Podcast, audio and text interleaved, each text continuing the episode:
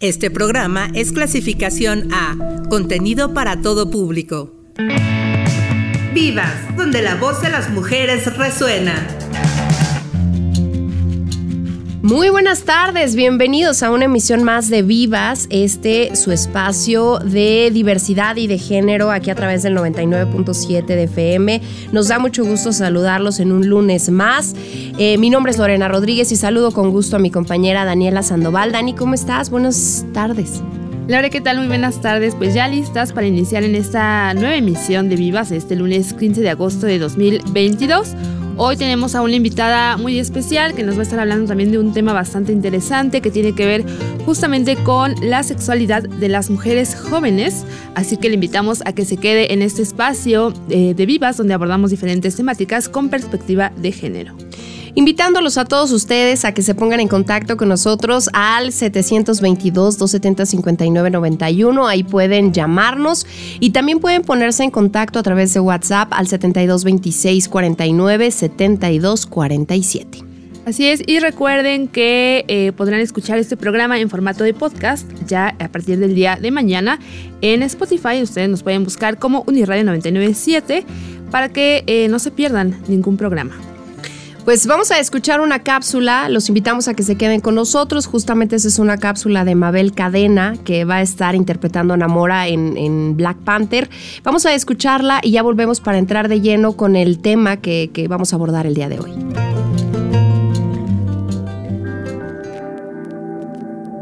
En 2018 fue estrenada la película Black Panther, protagonizada por el fallecido actor Chadwick Boseman. La aparición del rey T'Challa en el universo cinematográfico de Marvel Studios es considerado una base cultural importante que marcó un antes y después en Hollywood, ya que por primera vez una película contó con un elenco de actores afrodescendientes además de que se convirtió en un gran ícono para la comunidad afroamericana, creando una revolución en el género de la ciencia ficción tras la falta de diversidad racial en las cintas cinematográficas. De nuevo, la película vuelve a tomar relevancia, ya que el pasado 24 de julio, durante la San Diego Comic Con, fue confirmado el elenco de su secuela, Black Panther Wakanda Forever, que vuelve a causar gran impacto, ya que a su elenco se unen actores latinoamericanos, entre ellos la mexicana Mabel Cadena. Originaria del Estado de México, Mabel Cadena es licenciada en psicología sin embargo, se dedicó a su carrera de actuación, formándose en la Escuela de Artes Escénicas Casa Azul. Su carrera como actriz comenzó en cortometrajes y obras de teatro, lo que la llevó a audicionar por el papel de Adela Rosa Chávez en la serie de televisión Capadocia, que la proyectó como una futura promesa mexicana. Posteriormente, la actriz fue parte del elenco de series como Ingobernable, Monarca y Señorita 89. De igual forma, en 2020 fue parte de la película El baile de los 41, en donde encarnó a Amada Díaz, con la que obtuvo una nominación a Mejor Actriz en los premios Ariel 2021. En Black Panther Wakanda Forever interpretará a Namora, la reina del mar, una mutante híbrida con la capacidad de nadar a velocidades sobrehumanas y respirar bajo el agua un personaje que fue creado en 1947 y hasta hoy se le da vida a través de la voz, la imagen, la piel y la representación de Mabel. Su incursión en el Marvel Universe es también su llegada a Hollywood, lo que representa para las y los mexicanos un mensaje de inclusión, que en sus propias palabras es una esperanza para las mujeres morenas mexicanas y latinas de incursionar en el cine a nivel internacional además de que abre camino a las y los actores mexicanos que buscan entrar en ese negocio. Pero además da esperanza a la infancia en que ellas y ellos también pueden salvar al mundo. Mujeres de luna, guerreras incansables, dancen, dancen, dancen hacia su libertad. ¡Vivas!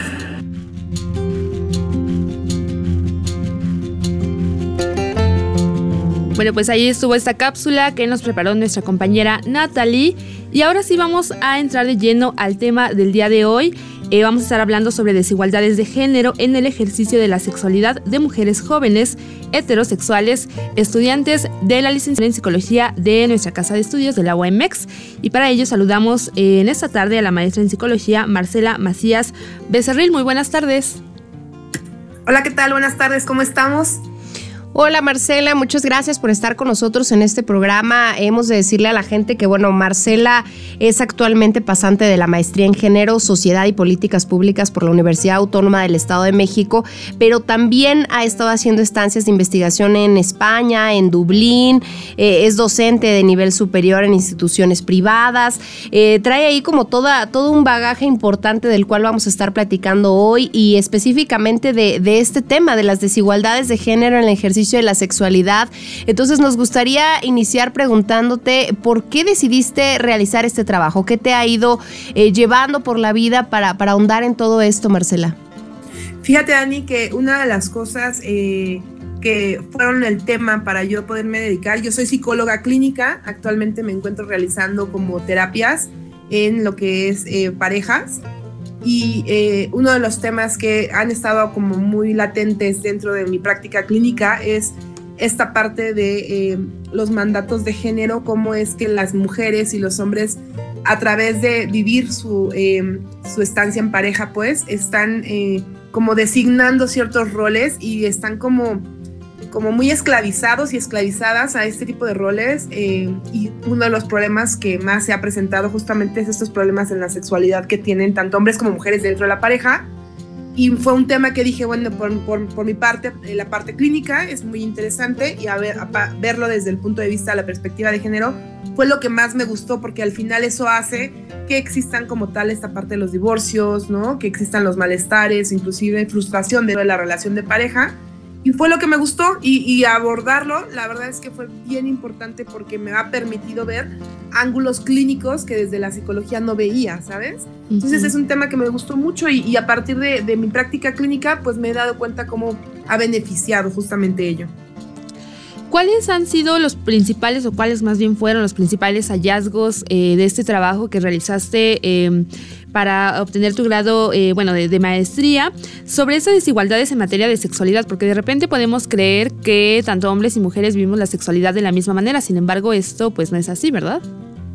No, claro, fíjate que te cuento rapidísimo. Em, dentro de, esta investigación que realicé fueron tres tiempos. En el primer tiempo eh, lo que hice fue analizar el sistema de creencias de las mujeres al ejercer su sexualidad. Fueron encuestas que realicé a, mujeres universitarias eh, de la licenciatura en psicología justamente. Y eh, en estos resultados que encontré, efectivamente las mujeres tienden a reprimir mucho los deseos o fantasías sexuales que tienen justamente por el prejuicio que pueda tener su pareja respecto a su forma de vida. Y en este caso encontré muchísimos elementos como brújulas morales que las mujeres tenían, pese a que son escolarizadas, son mujeres universitarias, que están preparándose para atender ¿no? Eh, la parte psicológica de pacientes, pues, que están a cargo de salud mental, ellas siguen viviendo ciertas como, em, eh, como roles, estereotipos, que les impiden el disfrute del ejercicio de su sexualidad. Y los hallazgos, pues en el caso de la primera etapa, tuve mucho encuentro en cuanto a la parte de, cómo reprimen deseos y fantasías sexuales, ¿no? Cómo las mujeres mismas no quieren tener o, ni siquiera se mueven ellas mismas tenerlas porque tienen miedo a, ¿para qué lo hacen? Si se lo comunico a mi pareja va a pensar que soy una indecente, que soy una mala mujer. Muchos adjetivos de mujeres, o sea, de las mujeres que ejercían su sexualidad, las, las encuestadas decían que eran malas mujeres, que eran indecentes, que eran, cosa que se me hizo pues algo como muy alarmante, ¿no? Para la, comunidad académica a la que pertenecemos. Eh, eso fue uno de los resultados. Otro de los resultados justamente también tiene que ver con la parte de eh, los orgasmos femeninos, ¿no? El 80% de las mujeres que encuesté, la mayoría de veces finge los orgasmos para poder eh, mejorar el ambiente sexual con su pareja y no fragilizar la masculinidad, ¿no? Entonces desde ahí ya vemos cómo las mujeres tienen como... Mm, están muy al servicio o disposición del placer de su pareja, olvidando las necesidades propias, ¿sabes? Eso fue como lo importante, lo que encontré. Ya en la segunda etapa te cuento que ya realicé como tal entrevistas a profundidad a las mujeres justamente y algo que me pude encontrar es eh, cómo las fantasías sexuales, por ejemplo, en el caso de las mujeres, tienden a ser más complejas y dependen del estado de ánimo de las mujeres. Por eso, cuando les preguntaba yo a las parejas que cuáles eran sus fantasías sexuales, eran eh, ocho fantasías sexuales muy típicas, me salieron en el caso de los hombres. Y en el caso de las mujeres no pude asociar ninguna porque eran muy, e, eran diferentes y la mayoría de las mujeres que entrevisté me dijeron que dependían mucho de su estado de ánimo. Entonces, hasta el mismo constructo de sexualidad o del acto sexual que las mujeres tenían en su imaginario fue muy, eh, ¿cómo puedo explicarte? Complejo comprender porque depende mucho de una gran diversidad de cuestiones que, que no tienen que ver con, con eh, no sé, con generalidades que comúnmente los hombres tienen. Y aquí no quiero caer en sexismo, sino que cuando se estudiaron a los hombres y eh, se revisó este material eh, documental, se encontraron ciertas características como mm, que se puedan asociar, lo que te decía de las fantasías sexuales, ¿no? Las típicas fantasías del trío, de hacerlo en lugares públicos. En el caso de las mujeres, no, no se pudo generalizar de tanta diversidad de experiencias que tenía, ¿no? Entonces, los resultados para mí me dieron a notar que sí existe una represión en el caso de las mujeres, que em, la vivimos inclusive hasta en nosotras mismas, ¿no? Nos estamos frenando justamente por la brújula moral que existe respecto a ejercerla, representa pues estigmas negativos, em, ¿no? Cuestiones que también fueron trabajadas por parte de nuestros padres y de nuestras madres, pero que al final hacen que no disfrutemos, que no tengamos placer, que y parte de la salud sexual pues depende mucho de la salud integral de una persona, entonces desde ahí ya estamos limitando la salud de las mujeres, ¿sabes? Entonces esos fueron los resultados como más interesantes que pude haber encontrado para poderte platicar y, que se pueden profundizar un montón, ¿no? Oh, Marcela, pienso en, cómo, um, bueno, estos resultados también eh, pues dan eh, o nos muestran de alguna manera la, manera en la que las mujeres y los hombres hemos ido viviendo nuestra sexualidad bajo diferentes eh, parámetros, bajo diferentes visiones. ¿A qué crees que se deba toda esta represión que de pronto sentimos las mujeres para vivir plenamente la sexualidad? Pues mira, em, tiene que ver, yo en, la parte de la revisión teórica y en las expectativas que tengo eh, respecto a cómo mi experiencia clínica, tiene que ver mucho con, el, em, estamos en Latinoamérica, en, una zona específica en la que pues la religión sigue siendo como muy normada para nuestra cultura, ¿sabes? Y otra también tiene que ver mucho con los estilos de crianza de papá y mamá, ¿no? Entonces, eh, considero yo que tiene que ver mucho esta limitación, ¿no? Por parte del ser una buena mujer, una mala mujer, ¿no? El ejercicio de la sexualidad. Y em, como yo lo platicaba con algunos alumnos y alumnas hace unos días, ¿no? Eh, que la religión nos ha limitado en el sentido en el que, por ejemplo, podemos em, hablar de, eh, de, de, de, lo malo y lo bueno, ¿no? Y acá en la parte clínica que yo te digo del ámbito clínico es lo funcional y lo disfuncional, ¿no?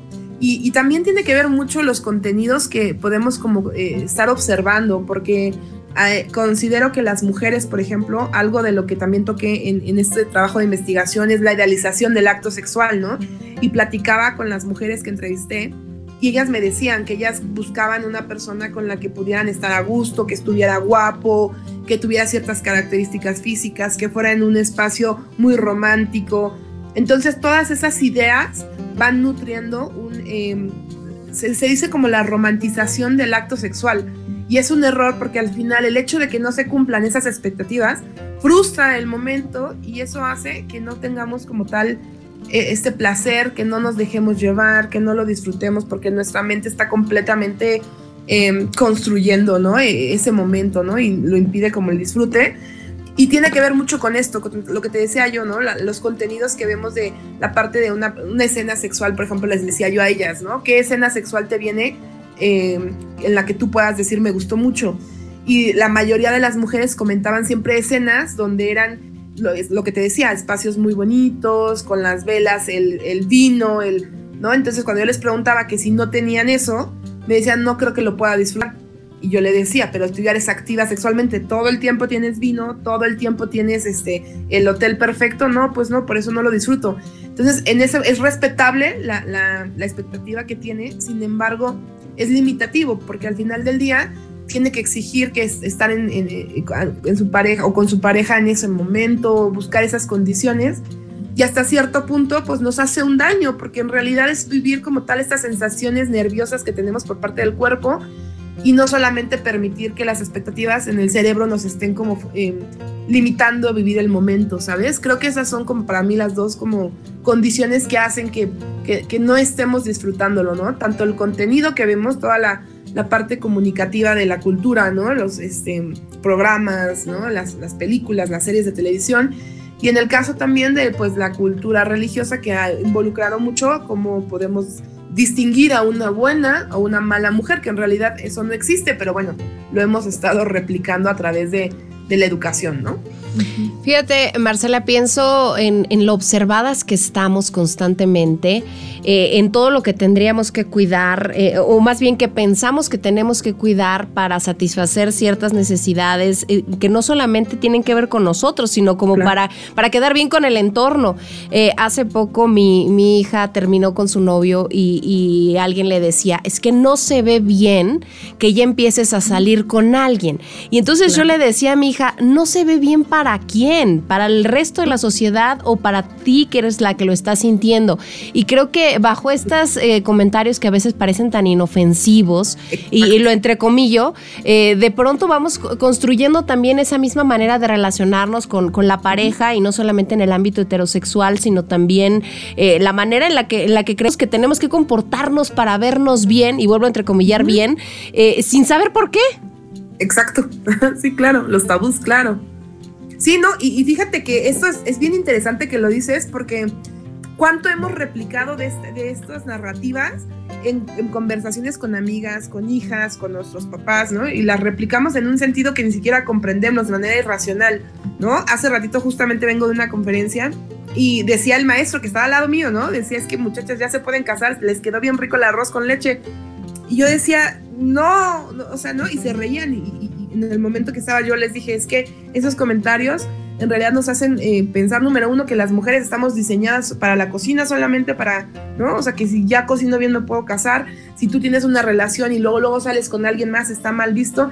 Creo que todos estos como, estas eh, normas sociales las hemos tanto interiorizado que ya no las vemos, ¿sabes? Y, es bien interesante cómo cuando ya eres consciente como con esta perspectiva de género, las empiezas a observar y dices, ah, espérame, pero ¿de dónde, no? Es como el tema ahorita que me decía la virginidad.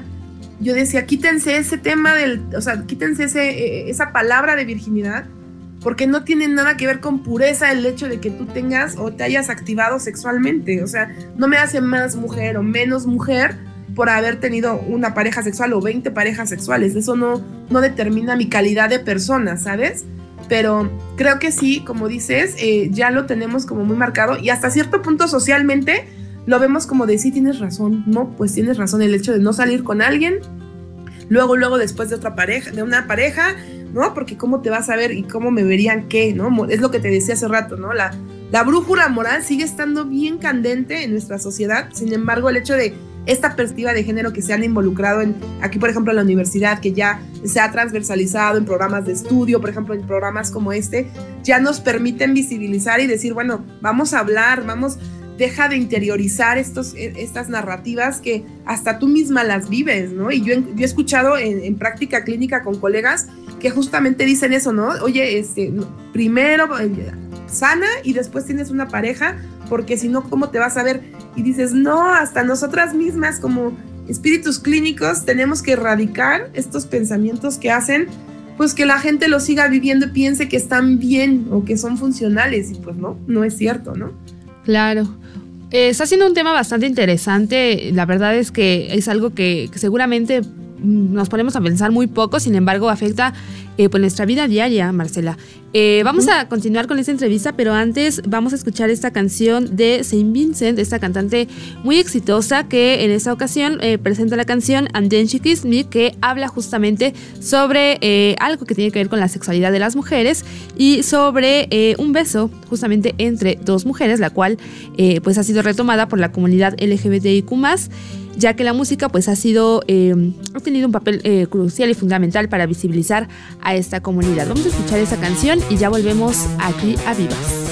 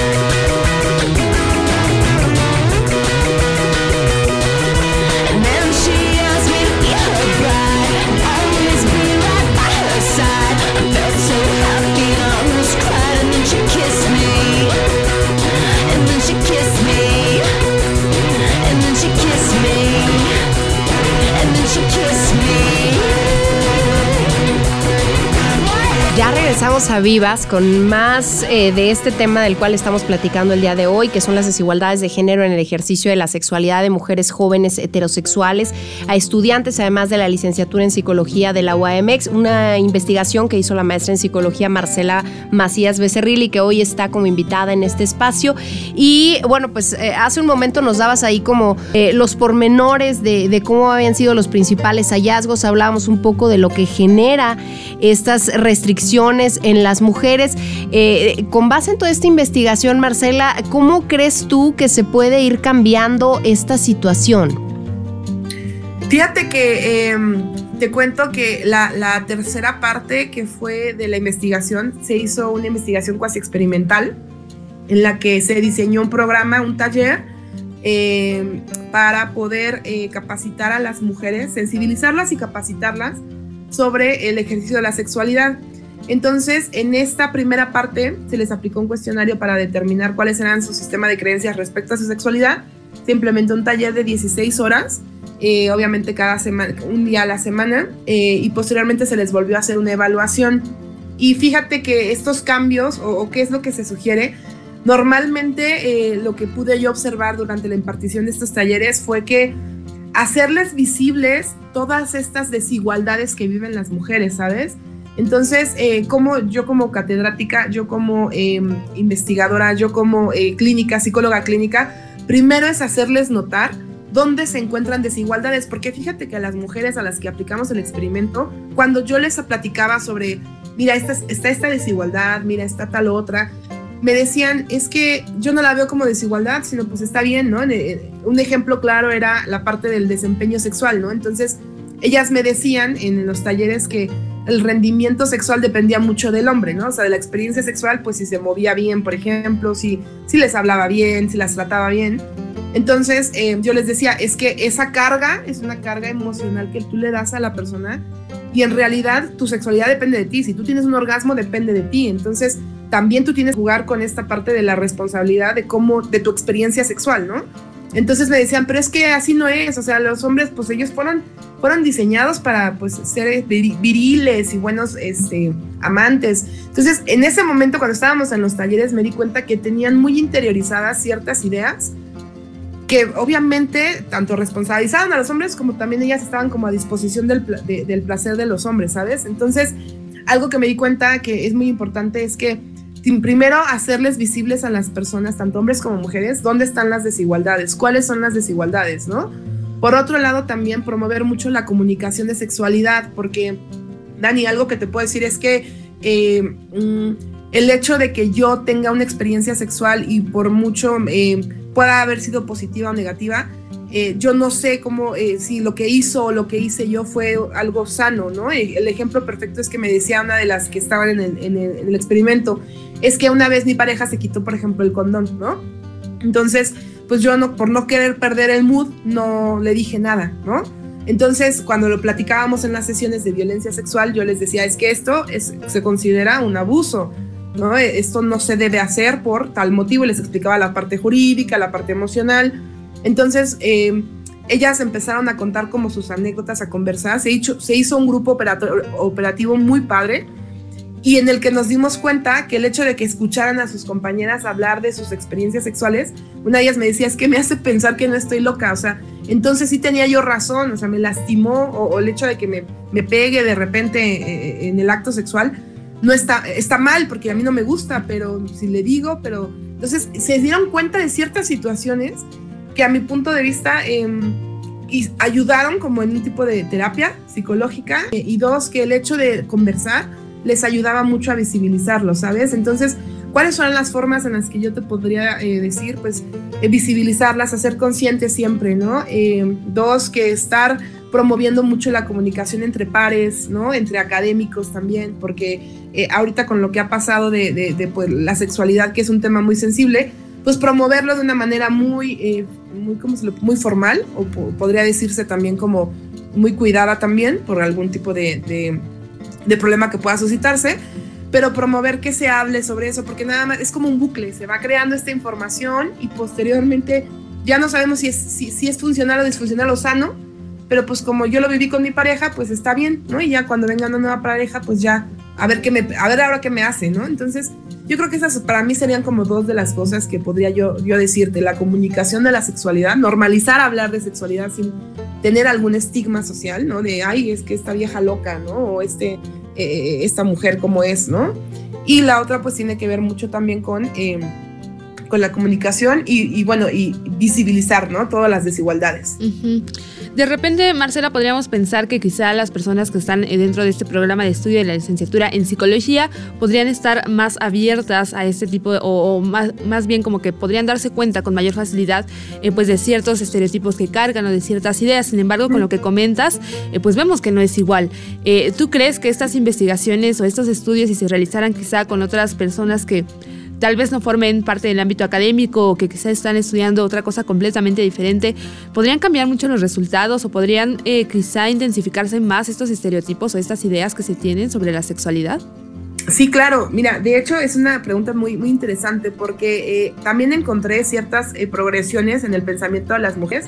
Viven más su sexualidad, tienen mayor apertura a la sexualidad. Estos mandatos están como muy marcados, pero también existen otras ventajas que tenían ellas. En realidad, eh, a lo que voy es que el hecho de estudiar personas que están como en, educación, pues, ¿no? En académicas, pues, eh, es un ámbito completamente distinto, es lo que platicaba, ¿no? Eh, como un, o sea, no es lo mismo hacer este estudio de sexualidad femenina donde se vieron ciertos mandatos, no todos, pero sí se vieron muy presentes, pero si yo me voy a una comunidad, ¿no? O con personas, simplemente cuando se hizo como tal un sondeo para hacer como el piloto de, de esta investigación en las preparatorias, en la prepa 1, este, completamente distinto. Eh, no, no había como tal esta, mm, ¿cómo se le puede llamar? Eh, ni siquiera, eh, mejor dicho, el ejercicio de la sexualidad estaba muy marcada, muy sexista, pues, ¿no? Entonces, por eso también a mí me dio muchísimas ganas de poderlo ver como desde un ámbito más de educación superior, pero si lo hacemos con,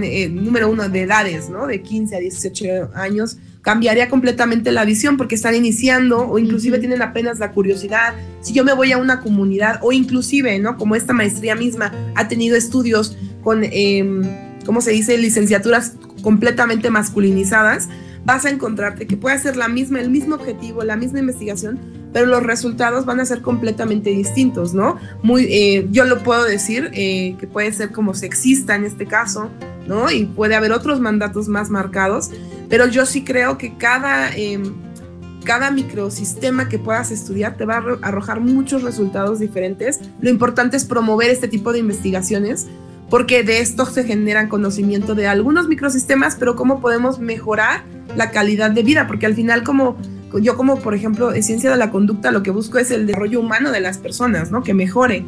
Entonces, si yo analizo a ingenieros, por ejemplo, ingenieras, a psicólogos, psicólogos, a comunicólogos, comunicólogas, va a ser un sistema de creencias completamente distinto. Lo importante es promover esa para comprender, ¿sabes? Y poder promover algún tipo de, área de oportunidad que se haya encontrado en, de errores de pensamiento, por ejemplo. claro. Pues vamos a hacer una pausa, vamos a un corte de estación y ya regresamos aquí a Vivas a través del 99.7 de FM. Les recordamos que pueden escribirnos al 7226 49 72 47. Hoy estamos platicando sobre las desigualdades de género en el ejercicio de la sexualidad de las mujeres jóvenes. Ya volvemos. Mujeres de luna, guerreras incansables, dancen, dancen, dancen hacia su libertad. Vivas. Vivas, donde la voz de las mujeres resuena. El sexting es una práctica en la que se crean mensajes, imágenes, videos y audios de contenido sexual para ser enviados a otra persona a través de medios digitales. El sexting implica problemas relacionados a la privacidad o el derecho a la propia imagen, al cyberbullying, el ciberacoso sexual o incluso la sextorsión. De aquí se desprende el mal llamado porno de venganza, que ocurre cuando alguien sube o difunde por cualquier medio digital una imagen, video o audio con contenido sexual asociado a otra persona sin su consentimiento.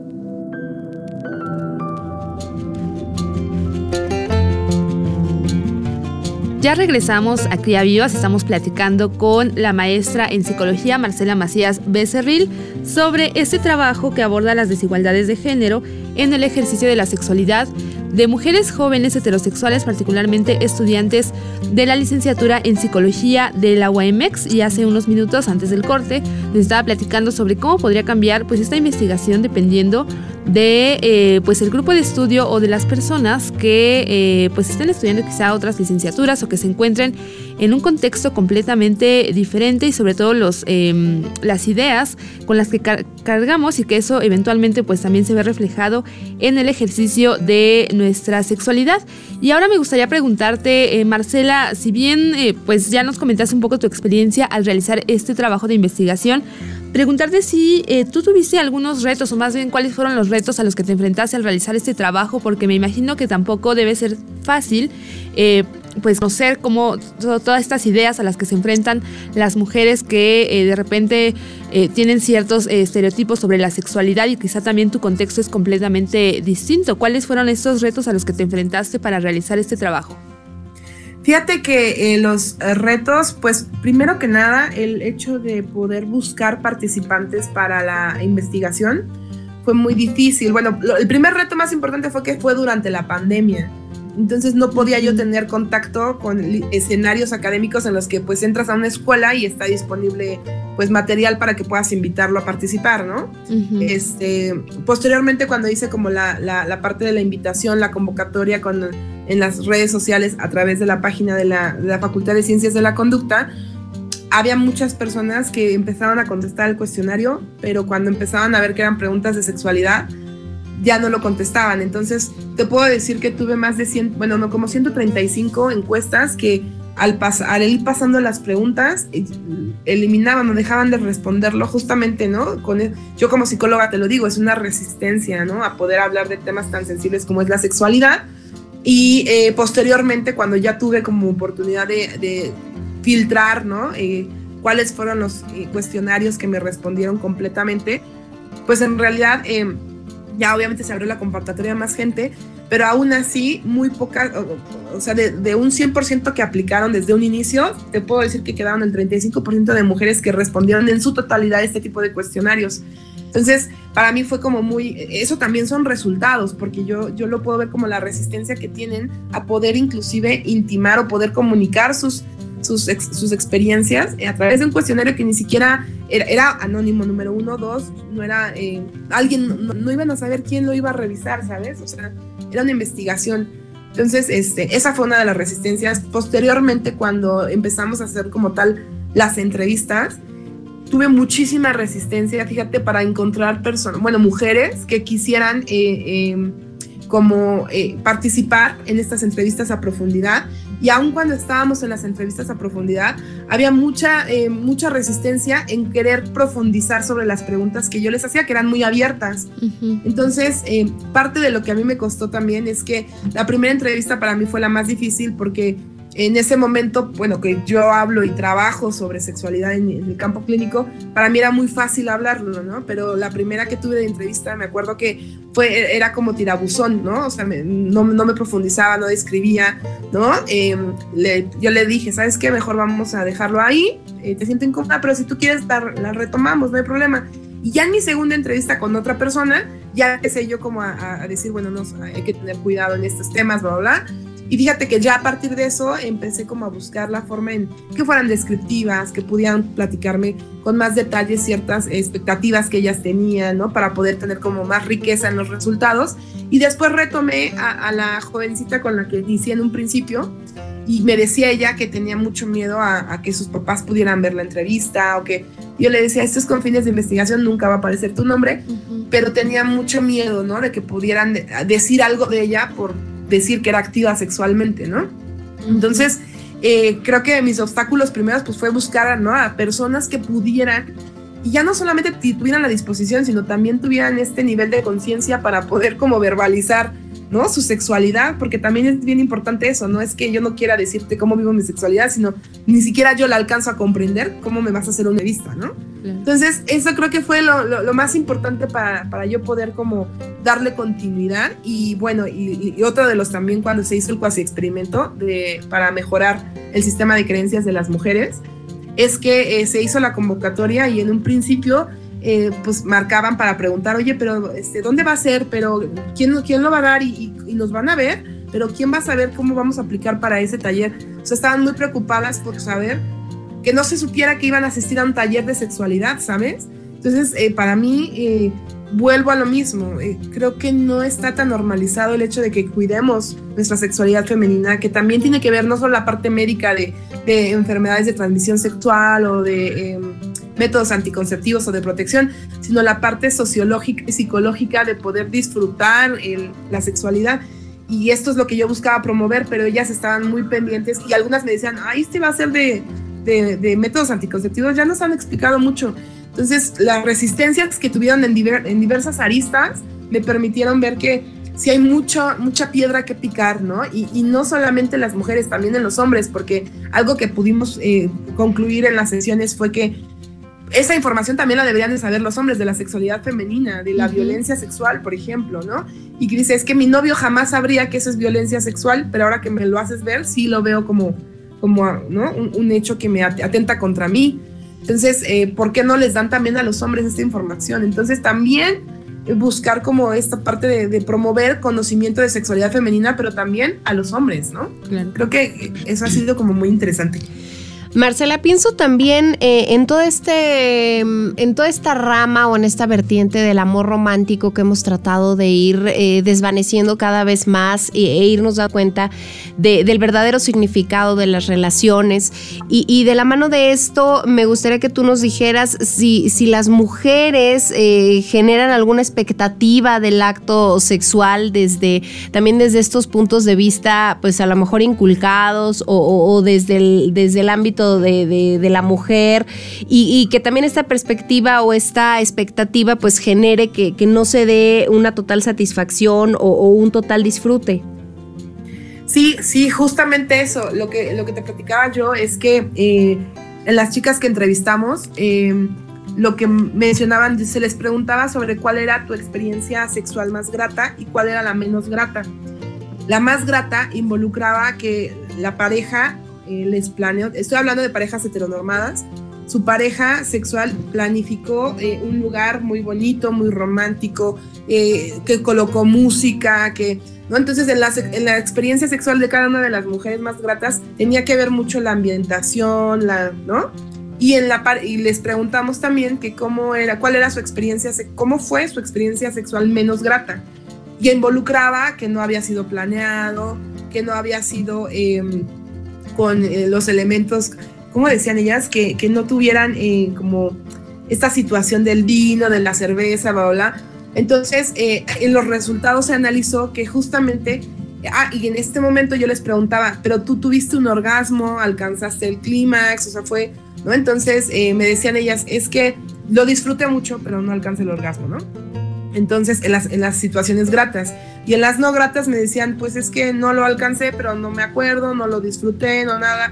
Entonces, en los análisis con otras preguntas que asociamos, nos dimos cuenta que las expectativas justamente tienen que ver mucho con esta parte en que las mujeres buscan momentos y personas que sean muy atractivas, momentos en los que están muy cuidados, muy, muy, muy hollywoodizados, se podría decir.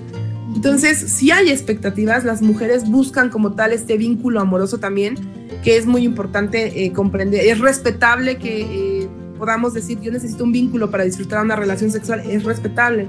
Pero las mujeres, por ejemplo, que todavía no iniciaban su vida sexual, decían, es que si no es mi pareja amorosa, yo siento que no lo voy a disfrutar. Pero, por ejemplo, se les promovió también en estos mismos talleres decirles, oye, ¿ya alguna vez has intentado tu, explorar tu sexualidad de manera individual, por ejemplo?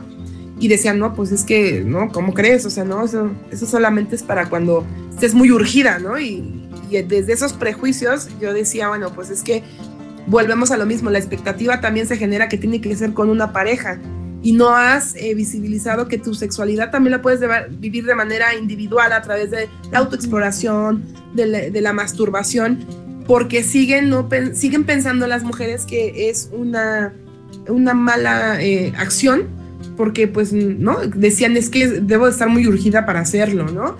Algunas de ellas decían que sí lo habían logrado, pero cuando no tenían pareja. Pero en el momento en el que tenían pareja dejaban de hacerlo. Entonces vuelvo a, lo, a, a, esta expectativa de decir todo lo depositas en un vínculo amoroso y en una pareja. ¿no? Entonces, desde ahí vamos a ver que ya no tienen como tal esa libertad de poder explorar y decir, puedo disfrutarlo sin necesidad de que yo tenga, em, que esa persona sea mi, novio, eh, ¿no? Y, creo que, digo, encontramos también algunos otros elementos como eh, las expectativas también de, de, la reproductividad, ¿no? En la que decían, es que si yo tengo relaciones sexuales es porque ya me quiero casar, ya me quiero, em, ya quiero tener hijos, ¿no? Entonces es un error porque el hecho de que tú pienses que, que ejercer tu sexualidad ya va a involucrar eh, una maternidad, dices, pues no, o sea, si hay cuidado, si hay una planificación, obviamente puedes cuidarte, pero para ellas ya era como inicio de su vida para casarse, para tener una familia. Y si es algo como eh, que, que, afecta y frustra, porque al final les reprime y no van a tener parejas sexuales hasta que no conozcan a alguien con el que se van a casar, cosa que es imposible porque la sexualidad, ejercer tu sexualidad genera muchos beneficios. Eh, en el, en el metabolismo, en la parte física de las personas, ¿no? Y el hecho de que no lo ejerzan, pues obviamente van a estar más frustradas, van a estar más eh, estresadas, ¿no? El sistema, el sistema inmune, por ejemplo, no, tiene, no está tan reforzado en el caso de que si la ejercieras. Hay muchos beneficios, pero pues no, las, no lo conocen y se limitan por estas expectativas que tienen del acto sexual. Claro. Hace unos minutos, Marcela, me comentabas que era importante que no solamente las mujeres pues supieran de estos temas o, tuvieran otra perspectiva de su sexualidad, sino que también los hombres pudieran conocer eh, sobre la sexualidad femenina, cómo la viven y qué es lo importante para ellas. Eh, por este motivo me gustaría preguntarte por qué consideras que es importante realizar este tipo de investigaciones, eh, sobre todo desde el ámbito académico. desde el ámbito académico, porque número uno, yo soy académica y me, algo que me, me, interesa mucho es el método científico atraviesa justamente el conocimiento que yo te estoy compartiendo en este momento. ¿no? Son realidades de pequeños grupos, de microsistemas, pero al final del día te permiten comprender la realidad de, de, un núcleo social, ¿no? Pero eh, es importante realizarlas porque el hecho de que las haga de una manera formal, de una manera eh, científica, pues obviamente los resultados van a estar más filtrados por la objetividad, ¿no? Y, el hecho también de que estos tipos de, resultados puedan promoverse a los hombres, ¿no? Que se pueda entender que eh, no solo, eh, no es la expectativa de su pareja la que van a poder escuchar, sino de la de, o sea, de, varias mujeres que, que han, que han como acordado lo mismo, ¿no? El desconocimiento de las necesidades y deseos de sus parejas sexuales mujeres algo que platicaba yo con, las chicas con las que hicimos el experimento es que decían, yo, yo de verdad, a mí me encantaría que alguien se sentara y le explicara a mi novio lo que tú le estás diciendo, ¿no? Porque simplemente, ¿no? Platicábamos sobre el sexo oral que le pueden hacer los hombres a las mujeres, ¿no? Y como decían, es que realmente no saben, ¿no? Número uno, nunca, o sea, no, tienen esa disposición de hacerlo y dos, cuando la tienen, no, no, no saben hacerlo, ¿no? Entonces, ¿cómo puedes capacitarlos? Simplemente no para que lo hagan bien, sino para que esa disposición hable de que pueda haber comunicación y retroalimentación durante no, el mismo hecho. Entonces, creo que estas investigaciones generan que eh, normalicemos hablar de sexualidad, dos, que sea desde un punto de vista formal o oficial, y, el hecho de que veas no es que escuches una conversación en, una plática de café con varias mujeres y que te cuenten su versión, sino que yo te estoy contando la de varias mujeres, cuáles sí se asociaron, cuáles son resultados menos genéricos, pero que también nos pueden ayudar a comprender la realidad de una de ellas, ¿no? Entonces, creo que esa es la importancia, ¿no? Que podamos ver la formalidad de estos comentarios, porque son estudios sociales, al final son ciencias sociales que nos van a permitir pues comprender la diversidad de pensamiento, ¿no? El sistema de creencias que tenemos las mujeres. Y, creo que al final pareciera que, todo se, resume en, esta, en este ímpetu de querer dejar fuera las diferencias de género, en ser mucho más em, empáticos unos con otros y, confiar eh, y comunicar con, nuestra pareja para, para justamente desmitificar muchas cosas. Vamos a hacer una pausa, vamos a escuchar una canción. Lo que viene ahora es Once Little Girl de Raincoats, esta banda británica de post-punk de Raincoats habla en esta canción justamente sobre el desapego que experimentan las, las mujeres con su familia o con su, o con su pareja. Vamos a escucharla y ya regresamos y continuamos aquí en Vivas a través del 99.7 de FM.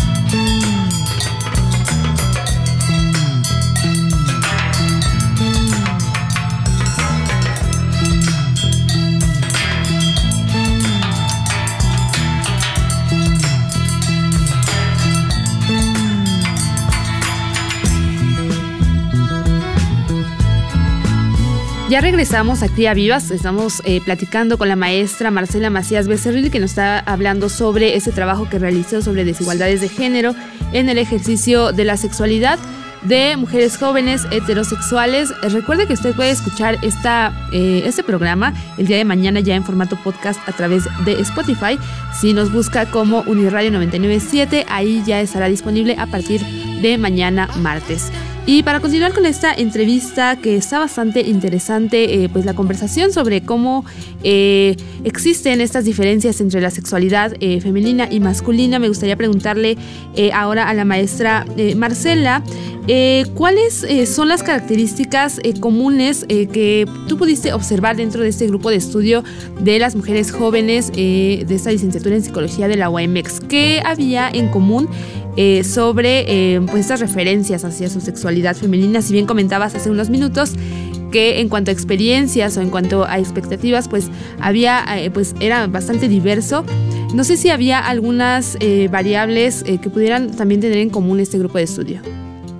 Pues fíjate que sí, la, la, principal yo creo que fue como esta mujeres que eran activas sexualmente y que tenían como esta curiosidad de eh, cómo em, emanciparse sexualmente de su pareja para vivir su sexualidad de manera individual, ¿sabes? Entonces, em, yo lo que pude notar es que eran, eran mujeres muy progresistas que estaban completamente normalizando su sexualidad. Les costaba trabajo, pero al final eh, hablar de sexualidad cuando empezamos los conversatorios, que al principio fue un poco difícil, lo que decía yo de la resistencia, pero fueron cinco días que tuvimos de, estarnos viendo constantemente el mismo grupo y ya después se perdió, ¿no? Como tal esta resistencia y comenzamos a, poder como conversar y conocer un poquito y, la variable más en común era que eh, eran mujeres que mm, tenían actualmente una pareja sexual o que habían tenido varias parejas sexuales, experiencias sexuales,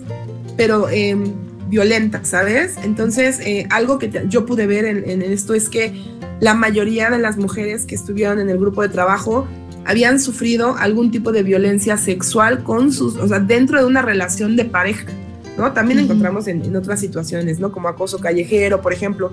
Pero a lo que voy es que cuando empezamos a conversar sobre las experiencias, necesitaban como tal una, una fuente de, ¿cómo se dice? Una, una fuga para poder comentar lo que habían vivido y que pues no estaban solas, ¿sabes? De hecho, eh, una de las propuestas que tengo yo dentro de los resultados de la investigación justamente es que se hagan trabajos, grupos clínicos de mujeres eh, para vivir su sexualidad, pero de, que han sufrido violencia sexual, ¿no? Y, se ha normalizado que como es mi pareja, pues no es violencia sexual, sino pues es mi novio y pues yo lo dejé, ¿no? Dejé que lo hiciera, por ejemplo. Entonces, em, creo yo que las mujeres eh, no se percataban de cómo vivieron la violencia sexual y cuando hicimos el taller de violencia sexual, ellas mismas en los resultados, en los cuestionarios y en la misma eh, eh, conversatorio, decían es que yo no sabía que eso era violencia sexual, o sea, y creo que mi novio tampoco, o, me acabo de dar cuenta, una de ellas en el mismo taller me dijo, ¿no? Delante de todas, es que yo me acabo de dar cuenta que mi, novio abusó sexualmente de mí entonces, ¿no? Entonces, eh, a lo que voy con ello es que... Mm, Creo que eh, todas hemos sido en algún punto víctimas de violencia sexual y más específicamente me refiero al acto sexual, ¿no? Dentro, cómo se da la dinámica. Pero esas eran como algunas características que yo pude observar. También vi que eran mujeres muy independientes, ¿no? Que tenían una facilidad increíble de poder verbalizar sus condiciones eh, sexuales. Y eso me ayudó también a que el grupo de trabajo pudiera ser más dinámico, ¿no? Sí había mujeres que también estaban como un poquito... Eh, como penosas, ¿no? Avergonzadas del tema, ¿no? Eh, hubo la primera sesión una que me dijo, no, yo me equivoqué de grupo, ¿no? Y se salió y al siguiente día volvió a entrar y cuando la vi le dije, no, pero ¿te acuerdas que me dijiste que no estaba ese grupo? Y se me acercó y me dijo, no, la verdad es que sí era, pero me daba pena y por eso me salí, ¿no? Pero ya la segunda, el segundo día como que le dio, se dio fuerzas ella y entró, ¿no? Entonces creo que son mujeres que tienen como esta esta curiosidad por saber más de su cuerpo, por saber vivir su sexualidad, ¿no? Que están más determinadas a poder como experimentar su sexualidad sin algún tipo de prejuicio. Creo que son esas, ¿no? Como las, que te podría decir que observé. Oye, Marcela, a mí me gustaría que, le dijeras al auditorio, a la gente que nos esté escuchando, eh, pues algunos eh, consejos, algunas eh, líneas a seguir justamente para ir desmitificando todo este tipo de situaciones en donde la mujer pueda vivir más plenamente su sexualidad. Fíjate que em, desde el ámbito tanto de los resultados como del ámbito clínico, yo quisiera decirles a todas que em, no em, evitemos a toda costa poder juzgarnos, ¿no? Juzgarla cómo vivimos nuestra sexualidad, ¿no? Cómo podemos eh, manifestarla, ¿no? Sino eh, en el ámbito clínico, mi consejo que yo les doy, eh, tengo, tengo varias pacientes que están conmigo y que llegaron conmigo pensando o habían, fueron diagnosticadas con disfunciones sexuales, ¿no? Por ejemplo, del deseo sexual o... Entonces, cuando me las mandaron a mí para la parte psicológica, me di cuenta que en realidad no eran un diagnóstico clínico, o sea, un cuadro clínico, sino en realidad era que no había como tal esta em, motivación o promoción por parte de su pareja o de ellas eh, para ejercer su sexualidad, para tener relaciones sexuales activamente, ¿sabes? Y no eran como más momentáneas. Yo lo que los consejos que les puedo dar es, em, no piensen que están mal eh, eh, queriendo o teniendo deseos o fantasías sexuales.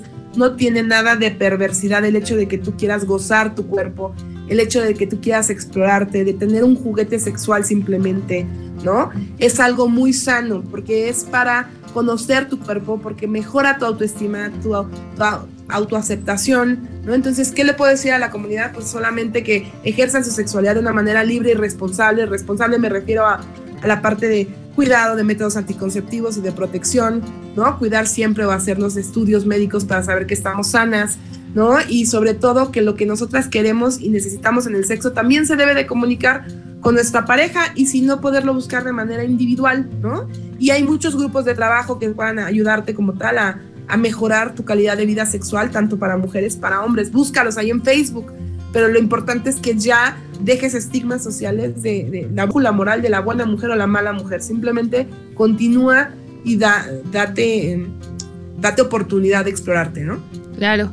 Bueno, pues te queremos agradecer mucho, Marcela, por esta plática que hemos tenido el día de hoy, también por estas últimas recomendaciones que sin duda serán de mucha utilidad para todas las mujeres que nos estén escuchando y sobre todo tomarlo en cuenta para, como bien mencionabas, eh, pues mejorar no solamente nuestra sexualidad, sino también nuestro bienestar en general. Pues con esto hemos eh, finalizado la entrevista y también esta emisión de Vivas. Eh, nos escuchamos el próximo lunes, Lore. Así es, Dani. El próximo lunes regresamos con otro tema de interés para ustedes en el ámbito de género, en el ámbito de la sexualidad. Le agradecemos a nuestro especialista. Sigan bien acompañados de la frecuencia del 99.7 de FM.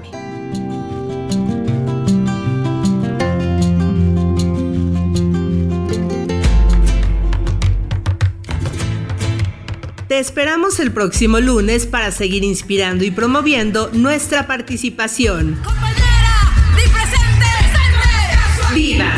El espacio donde la voz de las mujeres resuena.